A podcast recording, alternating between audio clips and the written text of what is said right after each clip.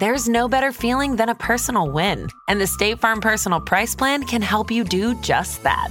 Talk to a State Farm agent today to learn how you can bundle and save with the Personal Price Plan. Like a good neighbor, State Farm is there. Prices are based on rating plans that vary by state. Coverage options are selected by the customer. Availability, amount of discounts and savings, and eligibility vary by state. Due to the graphic nature of this murder case, listener discretion is advised. This episode includes dramatizations and discussions of murder and assault that some people may find offensive. We advise extreme caution for children under 13.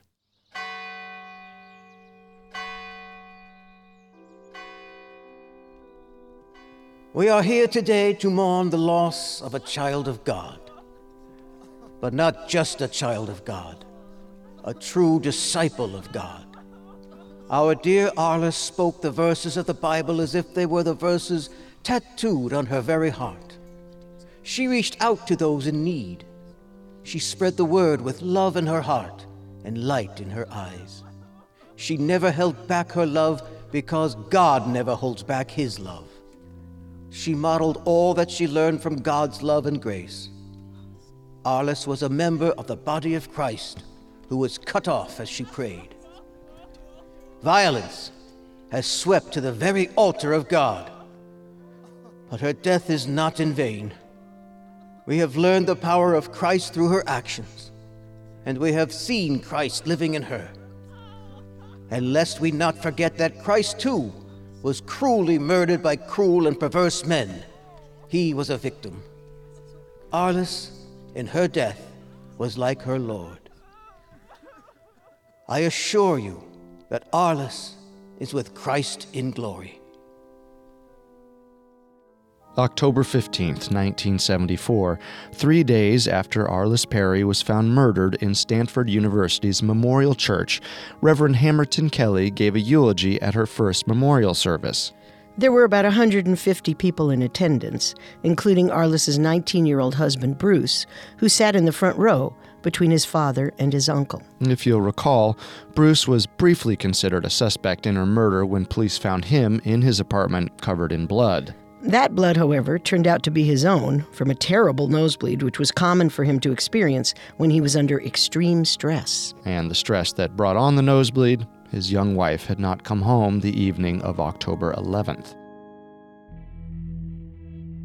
Steve Crawford, the campus security guard who found her body, was also very briefly considered a person of interest before he was quickly cleared of any suspicion. A passerby then told police of a man seen near the church late at night. The witness described a man who was likely 23 to 25 years of age with a medium build and sandy colored hair. This seemed to lead nowhere. Police took a palm print off of a candlestick the killer used to sexually assault Arlis. And they recovered DNA from the scene. But nothing came of this either. Police interviewed over 100 suspects and eventually cleared them all. The worshippers who were praying when Arlis entered the church never came forward with any kind of information. It wasn't until a memorial service for Arlis that someone finally came forward. The information from this source thrust the case in a new direction and deepened the mystery surrounding Arlis Perry's gruesome and untimely demise.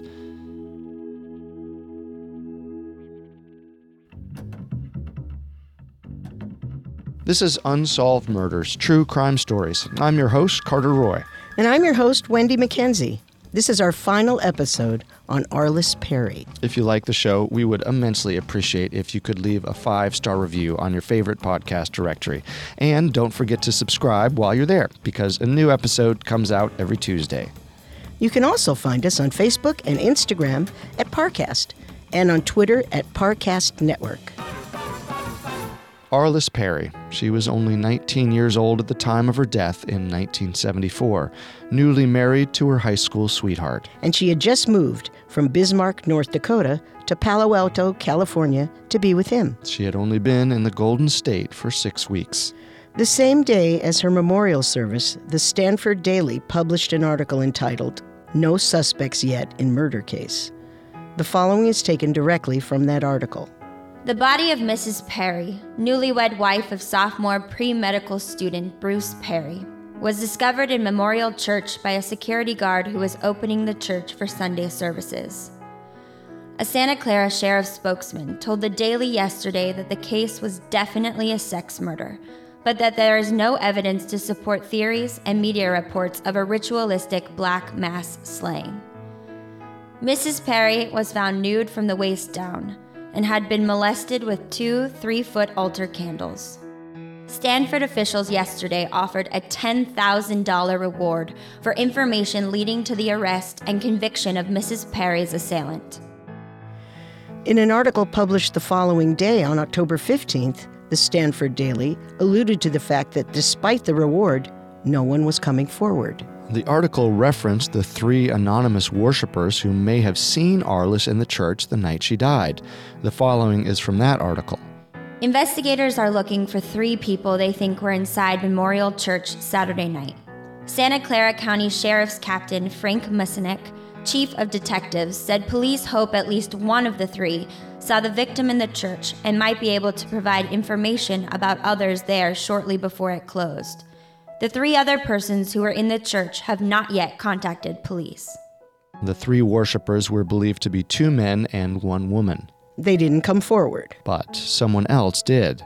Due to confidentiality, this person will only be referred to as John Doe. This man worked with Arlis at the law firm of Spieth, Blaze, Valentine, and Klein. He attended her memorial service. And it was here in the church that he got a good look at Arlis's husband, Bruce. And that was when John Doe became deeply troubled. The man claiming to be Arlis's husband was not the man John Doe believed was her husband. Mm, this may sound confusing, so let us explain. John Doe contacted the Santa Clara County Sheriff's Department. He then sat down with the lead detectives on the case. Thanks for coming in. Course. On the phone, you said you had information regarding Mrs. Perry the day before her death. That's right. Please explain. Uh, well, just around lunchtime. Um, on October 11th? Yes, on October 11th. It was about noon. A man came into the firm. He walked up to Arlis. And where was Arlis? Uh, she was behind the reception desk where she always sits. I mean, sat. Okay. And what happened? They started talking. Could you hear what they were saying? No, but I don't think it was very good. What makes you say that? Their conversation seemed serious, intense, even, for both of them. I thought maybe Arlis was upset with him. Why? Uh, just the way she was looking at him. I thought maybe she was mad he was visiting her at work.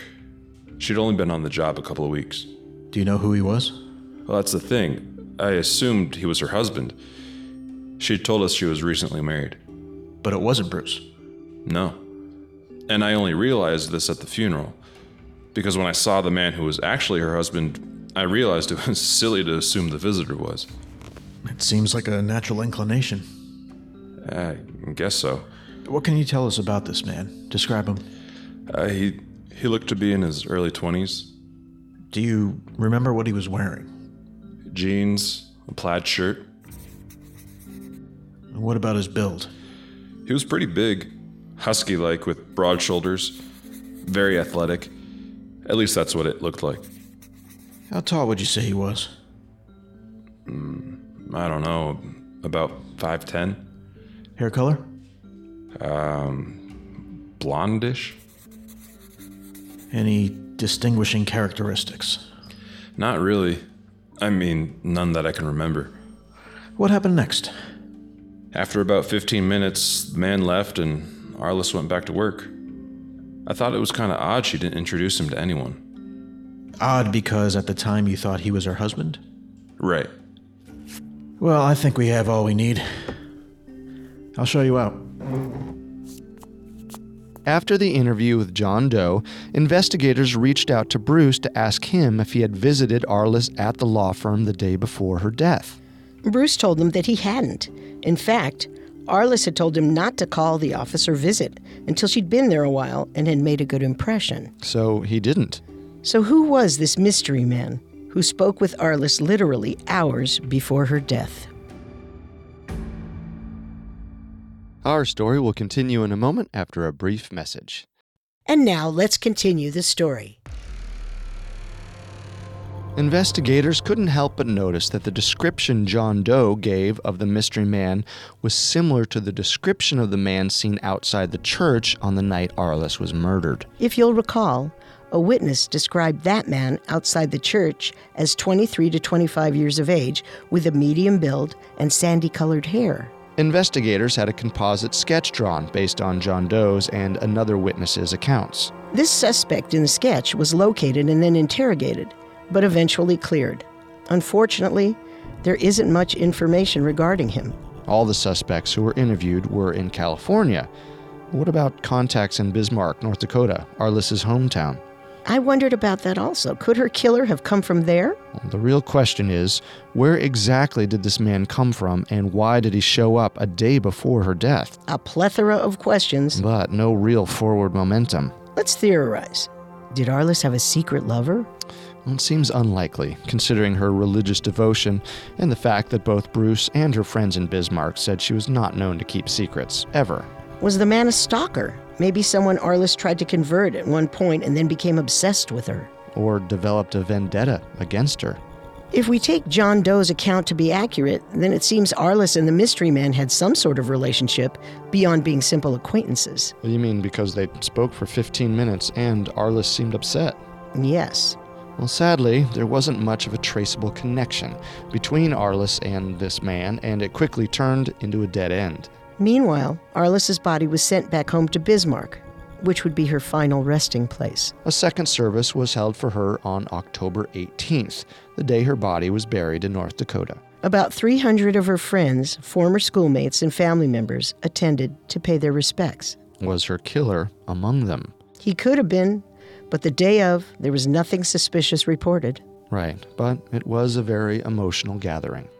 After Reverend Don DeCock read some of Arlis's favorite Bible verses, Arlis's close friend Jenny read a letter that Arlis had written on October 6th, just a week before her death. We're on a picnic right now. It's about 90 degrees and we're suntanning in the hills. Bruce is studying and I'm writing letters. We went to the Stanford Church this morning. Maybe you remember me telling you about it. The guest speaker was Malcolm Boyd. Maybe you've heard of him. He's the author of Are You Running With Me, Jesus? I've never read the book, but I'm going to be sure to now.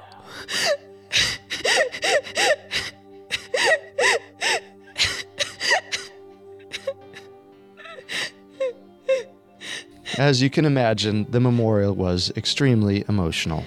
Besides the fact that people were attending a funeral for a beautiful young woman, the very location of the service was where Arlis and Bruce married just a few months earlier. From a wedding to a funeral. I just don't understand how anyone could do this to someone like Arlis. I know. She had such a beautiful soul. And that husband of hers? Oh, his heart must be in a million pieces. Of course. And to think of her parents. It's always such a tragedy when the child goes before the parents. The ultimate tragedy. What are the police doing? All I've heard is that they're questioning witnesses. Someone has to know something. You would think, and maybe someone does, but maybe they're in hiding. Maybe they're staying quiet. For God's sake, why? Maybe they're afraid. Knowledge can get a person in trouble. Yes. Let's pray someone comes forward with some information. Let's pray for that and for the guidance of the detectives, that they do their jobs to the best of their abilities. Let God guide their minds and their hearts. Amen to that. While Santa Clara detectives continued their investigation in Palo Alto, something strange happened in Bismarck. At Arlis's grave. The temporary marker used for her grave until the permanent stone was crafted was stolen. That's right, stolen. The investigators at the Santa Clara Sheriff's Department eventually concluded that someone took it as a morbid souvenir. And not just anyone, perhaps the killer. But this was not the first souvenir associated with Arlis. Her killer likely removed some of her personal items from the crime scene. One was a pair of eyeglasses. And the other item is unknown, or more accurately, details haven't been released. It is common for murderers to keep souvenirs, especially those who commit more than one murder. Yes, some of the most famous serial killers collected souvenirs or trophies from their kills. Notorious serial killer Ted Bundy kept his victims' heads in his house. Australian serial killer Ivan Milat took his victims' camping equipment after he murdered them in the woods of New South Wales. Robert Hansen killed several women in Alaska and collected their jewelry as souvenirs. And these are just a few examples. It's definitely a real phenomenon. And it sounds like the same thing happened in Arlis's case. Which steered the police in an additional direction. They no longer confined their search strictly to California. They now sought out information in North Dakota. If you'll remember from episode one, Arlis's parents were concerned about a story that they'd heard that Arlis had visited some members of a cult in the hopes of converting them to Christianity. And the fear was Arlis's attempt at conversion angered them, and they eventually set a plan in motion to kill her. But that sounds a bit vague, doesn't it? I mean, however, this was the general theory that wouldn't die. That's right. And it opened up the idea that Arlis was killed by one or more members of a cult or Satanist group. First, people theorized that she was killed by followers of Aleister Crowley, Born in England in 1878, Aleister Crowley was an occultist who practiced black magic and founded the religion Thelema in the early 1900s. Thelema is considered by many as a semi Satanist cult. Their basic motto was Do what thou wilt. Crowley has been referred to as the Great Beast, as well as the wickedest man in the world. When he was only 23 years old, he joined a cult by the name of Hermetic Order of the Golden Dawn. Honestly, I'm not making this up. Well, he later joined a secret society called the Ordo Templi Orientis. Also, not making that up.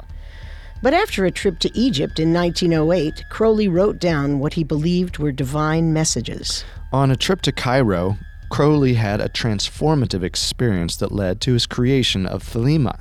This became the Book of the Law, the basis for his new religion. The foundational principle of this religion centered around individual will and magic ritual. So, what does all of this have to do with Arlis, you might be asking? Some people believe her killer was a member of this religion. Is there any real evidence to suggest this? No, not really. The main reason this theory emerged is because Aleister Crowley's birthday is October 12th the day Arlis was murdered. It's an important date for practitioners of Thelema, so much so it is often referred to as Crowley Mass. So, could a follower of Aleister Crowley have chosen Arlis as the target of some twisted occultist ritual that turned into murder? Uh, perhaps, but aside from the date of Arlis's death matching the birthday of Aleister Crowley, there isn't much linking this cult to Arlis. There was, however, another religious cult that became part of the Arlis story. With a much stronger link. That cult is known as the Process Church. Its full name is the Process Church of the Final Judgment. Its belief system is rooted in the idea that its members are the chosen people, ordained to bring news of the end times. The central goal of the church was to wake up mankind before the world came to an end. The idea was to extricate people from the forces of conformity and mediocrity. Much speculation has surrounded this religious sect, but here's what we do know. It was established in 1966 in London by Mary Ann McLean and Robert de Grimston. The couple had originally belonged to the Church of Scientology, but were kicked out in 1962. Hmm, this doesn't bode well. Why were they kicked out? Well, they were deemed suppressive, which in Scientology is just a fancy word for enemies. Or those people who threaten the progress of the Scientology movement. So, McLean and de Grimston formed a splinter sect called Compulsions Analysis, which eventually became the Process Church. During its roots, members lived in a commune in Mayfair in the west end of London, but eventually the sect moved to Mexico, and it was here that leader Robert de Grimston began believing he was the reincarnation of Christ. The church eventually established a central site in New Orleans when the religion spread to the United States. In 1968, the church divided into three subgroups the Luciferians, the Jehovans, and the Satanists. The Satanists were regarded as the most calculating and violent. the church became a topic of discussion during the investigation into the Manson murders. It was believed by some that Charles Manson was affiliated with the Process Church, but a direct link was never confirmed. It is also believed that famed serial killer David Berkowitz, aka Son of Sam, was a part of that organization. In his book, The Ultimate Evil, author and former New York Post reporter Maury Terry suggests a link between the Process Church sect in North Dakota and Arlis's murder. Terry accuses the Process Church of ritual animal sacrifice, drug trafficking, child pornography, and murder. In fact, Terry believes the Process Church hired a contract killer to carry out several murders, including that of Arlis Perry. But the strangeness doesn't end there. No, because Terry believes serial killer David Berkowitz was involved as well. Also known as the son of Sam, Berkowitz pled guilty to eight separate shootings committed in New York City in the late 1970s. I am a monster. I am the son of Sam. I love to hunt. He was known for shooting his victims at close range. And he became famous for the strange rambling letters he sent to various newspapers. Hello from the gutters of New York City, which are filled with dog manure, vomit, stale wine, urine, and vomit. So, how did he get involved in the investigation of Arlis Perry? Well, a few years after the murder, Bismarck police were sent a book of witchcraft from an anonymous source. Inside the book, there was a handwritten message. Here it is verbatim Arlis Perry, hunted, stalked, and slain. Followed to California, Stanford University. It is believed the writing is that of David Berkowitz, that he sent the message to authorities. Berkowitz would later admit he had joined a satanic cult in Minot, North Dakota, which author Maury Terry believes was indeed an affiliate of the Process Church. A town only 110 miles away from Arlis's hometown of Bismarck. Well, that can't be a coincidence, can it? Well, let's review. Berkowitz claimed he was a member of a satanic group. There's discussion of a Satanist sect in North Dakota. Arlis is from North Dakota. But could this message have been a hoax? It could have. But if it wasn't, and Berkowitz wrote it, that would mean that he had ties to the Arlis murder through the Process Church. Well, not so much ties per se, but at the very least, some knowledge of the murder. But that makes me wonder if Berkowitz's killings were tied to Satanist beliefs. You mean all his shootings? Right. Well, he did allude to that in an interview. I am absolutely convinced without a shadow of a doubt that I was demonically possessed and controlled. I allowed these spirits through my own ignorance to control me. The murder and mayhem was a result of that. It gets very sticky here, doesn't it? Ooh, it gets even stickier because something happened in 1979, five years after Arlis's death, that suggests Berkowitz did know a great deal about the murder. After he was incarcerated in 1977, San Jose homicide detectives Sergeant Kahn and Sergeant Beck, who became involved in the Arlis Perry case, interrogated Berkowitz as part of the investigation. Kahn wrote a report following the interview. It is dated December 3rd, 1979, five years after Arlis's murder. The following excerpts are taken directly from that report. Sergeant Beck and I traveled to Attica State Prison, Attica, New York. Their intention was to interview David Berkowitz to see if he knew anything about Arlis's murder, especially who killed her. After getting through security, the two sergeants sat down with Berkowitz. During the interview with Berkowitz, he advised that the only information he had concerning the Arlis Perry murder is from what he had read in the newspaper articles sent to him by an individual named D. Channel. However, later Berkowitz stated that he had heard about the murder from someone. Who was D Channel? D. Channel was supposedly Berkowitz's confidant who communicated with him while Berkowitz was incarcerated. But it wasn't until the point of the interview in which the detectives asked Berkowitz if he had spoken with the person who had killed Arlis Perry that his demeanor changed. Berkowitz evaded answering this question and would not confirm nor deny having this knowledge. It was at this point during the interview that Berkowitz told us the other inmates would think he was a snitch because he was talking to us for 30 minutes and wanted to return to his cell. The interview was then terminated. The fact that Berkowitz clammed up when the conversation turned to Arlis is very telling. And it makes this mystery all the more intriguing. The Stanford Daily, which had been chronicling the Arlis Perry investigation, published an article referencing the David Berkowitz link. The article is dated November 29th, 1984, entitled 10 Years Later Still No Clues. More than 10 years after the still unsolved incident, the case remains one of the most bizarre and grisly murders in Stanford history. In an effort to crack the case, police have established theories that link the murder both to New York's Son of Sam killer and to a satanic cult in North Dakota. The article goes on to discuss Berkowitz's role in more detail. There is no evidence linking Berkowitz to the actual murder, but many detectives believe he does indeed know the identity of the murderer. For several decades, no real progress was made in the case. It wasn't until 2016 that new information surfaced in the media. We'll return to our story in just a moment. And now let's continue the story. A few years before 2016, a man by the name of Brian McCracken, then 64 years old, came forward with what he claimed was information regarding Arlis's killer.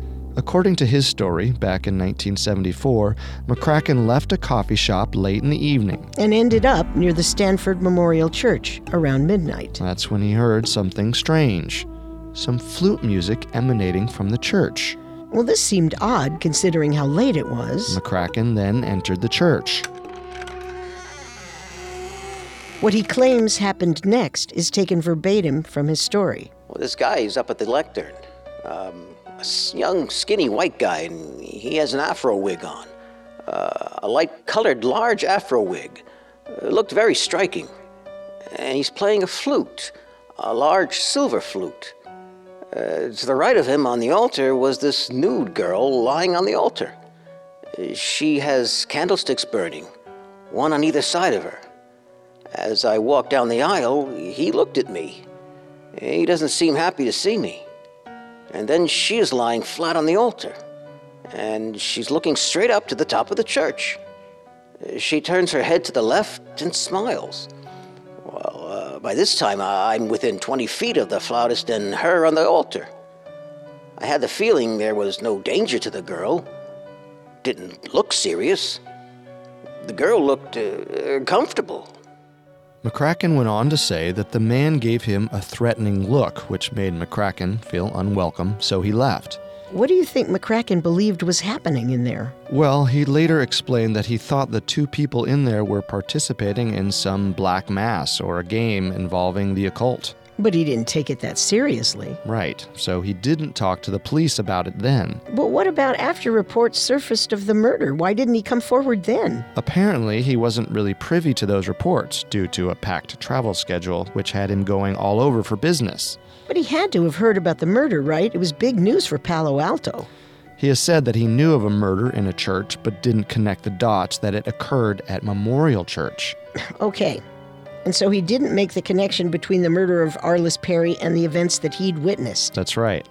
So why did this man suddenly come out of the woodwork more than 40 years later? Well, in 2011, McCracken was speaking with a police officer, and somehow the conversation turned to this unsolved case. And it was then that McCracken put the pieces together? Yes, and after speaking with the police officer about the Arlis Perry case, McCracken started doing some of his own investigating. He researched who the flautist was. He then brought all that information to the police. And in February of 2012, McCracken helped perform a sting operation with the Santa Clara police, right? Right. McCracken and an investigator posed as reporters. The man answered their questions and even alluded to the afro wig McCracken distinctly remembered. But in the end, authorities did not feel there was any real evidence to link this mysterious flautist to the killing. And what of the DNA evidence found at the crime scene? Well, since the technology has improved over the years, there is hope that someone will eventually be a match. The flautist DNA was tested, but he wasn't a match. As of right now, there is no one in the system that matches the samples authorities collected. The case itself is such an odd one. Indeed. And the theories surrounding it involve a strange web of unlikely people. Aleister Crowley. And of course, David Berkowitz. Oddly enough, Berkowitz, who is still in prison, now claims he's a reformed man. Mm. In a recent documentary called Son of Sam, The Killer Speaks, Berkowitz gives an interview where he claims that he has found Jesus and considers himself a born again Christian. Now, at the age of 64, Berkowitz calls himself something different. The people in the news media used to call me the Son of Sam, but God has given me a new name, the Son of Hope because now my life is about hope. The irony. Yeah, right. From Satanist to born again Christian. So we know where Berkowitz ended up, but you may be wondering what became of Bruce, Arlis's husband. Well, his story is quite an interesting one. Uh, Bruce went on to remarry. And he became a psychiatrist, specializing in childhood trauma. In fact, he is currently the senior fellow of the Child Trauma Academy in Houston, Texas not to mention an adjunct professor of psychiatry and behavioral sciences at the Feinberg School of Medicine in Chicago. His research centers on exploring the long term effects of trauma in children and adults and how traumatic events during childhood can change the chemical makeup of the brain. He has written over 200 psychiatric journal articles. He's also written books. One of them is titled The Boy Who Was Raised as a Dog what traumatized children can teach us about loss, love, and healing. I can't help but think that the experience of losing his wife led him down this path. Well, absolutely. He was a pre med student at Stanford, and I can imagine that the trauma of losing Arlis inspired his interest in the psychiatric field. But we can't really know for certain. He doesn't talk much about her death. With good reason. So it's come to that time, now that we have addressed Aleister Crowley, the Process Church, and David Berkowitz, what do we think actually happened to Arlis? I'd say I have to agree most with Maury Terry, author of The Ultimate Evil. Arlis angered some Satanists affiliated with the Process Church in North Dakota, who then arranged her death in California. This is actually the most convincing narrative to me. I agree. The tangents this case takes, like the link to David Berkowitz, are so bizarre they may just be reality which is often stranger than fiction. Yes, Berkowitz seemed to know who her killer was. He had ties to a cult that included devil worship. But do you believe he had a hand in her murder? Uh, no. I think just the knowledge. I agree with you there. But I have to pose the question Is there any way this was simply a killing done by a random person, not associated with a cult or Satanist organization? You mean like a crazed person who just wanted to kill Arlis? Yes. But then where's the motive? Motive is often the most important piece of the murder puzzle and provides concrete reasons for a crime. So maybe the killer did have a motive. Well, maybe the killer fell under Arlis's sweet natured Midwestern spell and developed an obsession with her. Oh, I see where you're going with this. Well, maybe he began communicating with her, and when she rejected his advances, he became angry. Maybe he showed up at her work, and because of their argument, he grew even angrier, which planted the seeds for murder, which he committed the next day. I do think that's a viable theory. But I still have to say I side with the conspiracy theorists. Considering Arlis's background and that her entire world revolved around spreading her religious views? Well, not to mention the manner in which she was killed and the location. Exactly. The Satanist component feels coherent with all those details. However, there's no real imagery at the crime that links her undoubtedly to a particular cult or organization. There is another possibility. What's that? That Arlis was killed by a transient who was hiding out, even sleeping in the church, and when he saw her, he struck? Well, if that's the case, then why an ice pick? It seems so specific. Or is it something a troubled straggler would find in a dumpster? Maybe we're assuming specificity and motive when there isn't any. That seems like a theory any unsolved murder case could generate. It doesn't give us anything to hang our hat on. What about a serial killer who was never caught? Remember the string of murders in Palo Alto within a two year period? Yes, but the MO of those murders didn't match the MO of the Arlis Perry murder. That's true. So I think it's settled then. Although we entertain other possible scenarios, we both agree Arlis was the target of a cult or Satanist organization, or at the very least, a member or members who felt threatened by her presence. It's just heartbreaking that a woman trying to do what she felt was best could have been murdered for her good intentions. And because of that, I really want to know the actual truth of Arlis's murder. Well, someday we may. Perhaps another surprise witness will emerge in the coming years. Well, until then, all we can do is theorize and pay our respects to a young woman who, as Reverend Hamerton Kelly put it, as a member of the body of Christ was cut off as she prayed.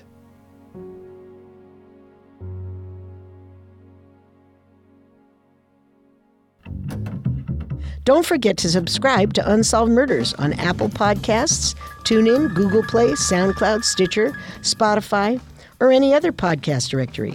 If you like what you hear, leave a five star review or tell us what you think on social media. We are on Facebook and Instagram as at Parcast and Twitter at Parcast Network. It seems simple, but it really helps our show. A new episode comes out every Tuesday. Thank you for listening. We'll see you next time. If we live till next time.